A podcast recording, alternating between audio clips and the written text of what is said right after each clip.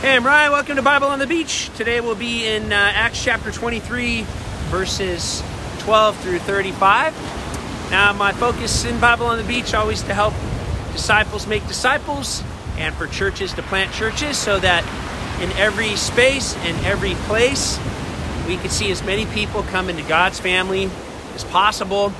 And so, in that spirit, let's pick it up in Acts chapter 23. We've been following the journey of Paul the Apostle. It's just a good reminder, you know, God has us on a journey. You never know where it will find you. It might find you in uh, the mountaintop, it might find you in the valley. Today we're going to find Paul uh, in a bit of a valley because he's on trial. He's in front of a group of people that were hostile, and we're actually looking for a reason for him to defend himself, even though he was trying to do a good thing. It's a good life lesson. Not everyone's going to root for you as you're trying to serve God. Sometimes you'll actually have people that are working actively against you. Now, this group of people here in this context were working against Paul. They had already unfairly beaten him, they had unfairly accused him. Does that sound like someone? Yep, Jesus. And so sometimes we face that in our lives. We get the good, we get the bad, we get the blessings, we get the burdens, we get the successes, and we get the sufferings.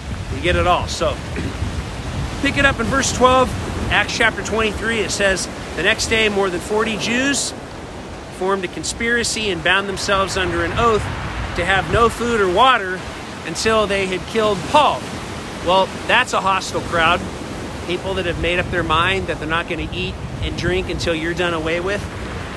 so, this is what this is the context of what Paul's facing. Uh, they went to the high priests and the elders to divulge their plans and said to them, We have united in a solemn oath not to eat or drink until Paul is dead. So we urge you to have the commander bring him to you as though you were to determine his case uh, with a more thorough inquiry, and we will kill him before he even gets here. So when Paul's nephew, his sister's son, overheard their plot to kill him, came to their headquarters and informed him of their plans. Paul called for, called for one of the captains and said, Take this boy to the commander, for he has something important to report to him. Now the captain took him to the commander and informed him, Paul, the prisoner, asked me to bring this boy to you because he has something important for you to know. Now, this is a clever strategy of Paul. Paul's using some of the leverage that he has to get himself out of a sticky situation. It was pretty wise of Paul to suggest to the commander that this kid had some advice that he needed to listen to, especially when it was advice that was going to help him. so sometimes God will give you clever ways and clever ideas to get out of the predicament that you're in. Uh, and that's what happens here. So the commander took him by the arm and led him aside in private and asked him, What do you have to tell me? Now he replied, The Jews have plotted to kill Paul. Tomorrow they will ask you to bring him again to the Supreme Council under the pretense of wanting to question him further. Now, this just brings up a good point. Sometimes people have pretenses for why they do things. Not everyone, everywhere in life, is always going to work on your behalf and do the best thing that's right for you as you try and serve the Lord. Um, sometimes God will give you the gift of discernment and He'll help you to understand uh, those people and those situations. It's just a little bit of a heads up. Uh, sometimes people have different motives in life for why they do things. Now, Paul used this kid to get him out of trouble. And he did it by giving some counsel here to the shot caller in the situation to help Paul uh, preserve his life another day. Now he says these men have sworn an oath not to kill, not to eat or drink until they've killed him. They're all wanting you to agree to their request so they can carry out their plot. Now the commander dismissed Paul's nephew after directing him, "Tell no one that you've reported these things to me." Then he summoned two of his captains and said to him, "I want you to take Paul by horseback to Caesarea tonight at nine o'clock." dispatched 200 infantrymen, 70 horsemen, and another 200 spearmen to provide security and deliver him safely to Governor Felix. He sent them a letter. So, again, we see here that God is putting Paul in very sticky situations so that he can keep telling people about Jesus. Now, you see, in our life, God will put us in situations that we don't like and we don't enjoy, but you got to have a bigger picture than the situation that you're stuck in. And it's because God wants you to represent Him in all the situations that you find yourself in. Now, some of those are going to be good situations, and some of them are going to be sticky situations. Paul finds himself in a sticky situation, but Paul is still having God work through all of the situation.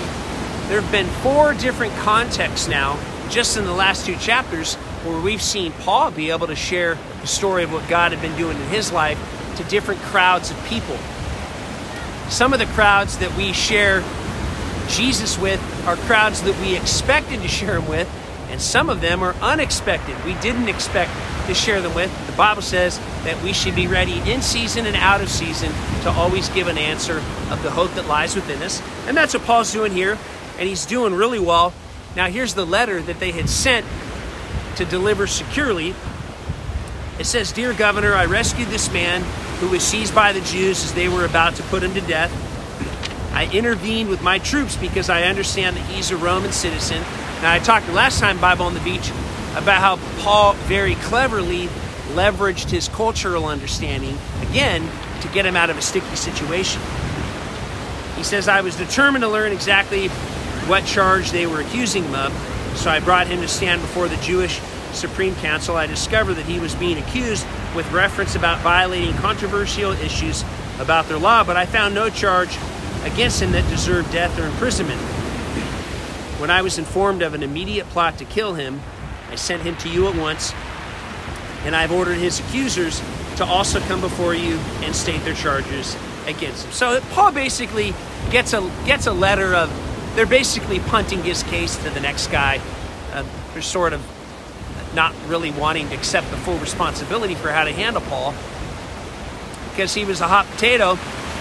Uh, he was a Roman citizen, so he had the legal rights and the cultural rights. He was a born Roman citizen uh, to get him out of this situation, but they certainly didn't like his message, and they certainly didn't like his culture, and they certainly didn't like what he was propagating. So he had the rights to not be in the situation, but people wanted him in it because of what he was saying. And of course, Paul just leveraged that to keep presenting the gospel in the way that we're supposed to leverage the situations that we have in our life to keep te- keep telling people about the Lord.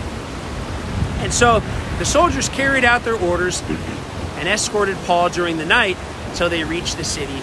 The next day, the horsemen continued on with Paul, and the rest of the soldiers were dismissed to return to their headquarters. Now, upon arrival in Caesarea, they presented the letter to the, letter to the governor and brought Paul before him. After reading the letter, he asked Paul what province he was from. Paul answered, Southwest Turkey. The governor said, I will give you a full hearing when your accusers arrive here. Then he ordered that Paul be kept under guard in Herod's palace. So, again, this is the next part of Paul's journey. He just keeps getting bumped along. Now, what's really interesting is that all the twists and all the turns that Paul had in his road on his journey are very similar to all the twists and the turns that we have in our road and in our journey. Paul had a literal journey that acted as a metaphor, and so do we. We can learn lessons from Paul's life that are encouraging to us. Some things go as expected, some are unexpected, but we can always trust that God is working in and through our situations, even when we don't understand.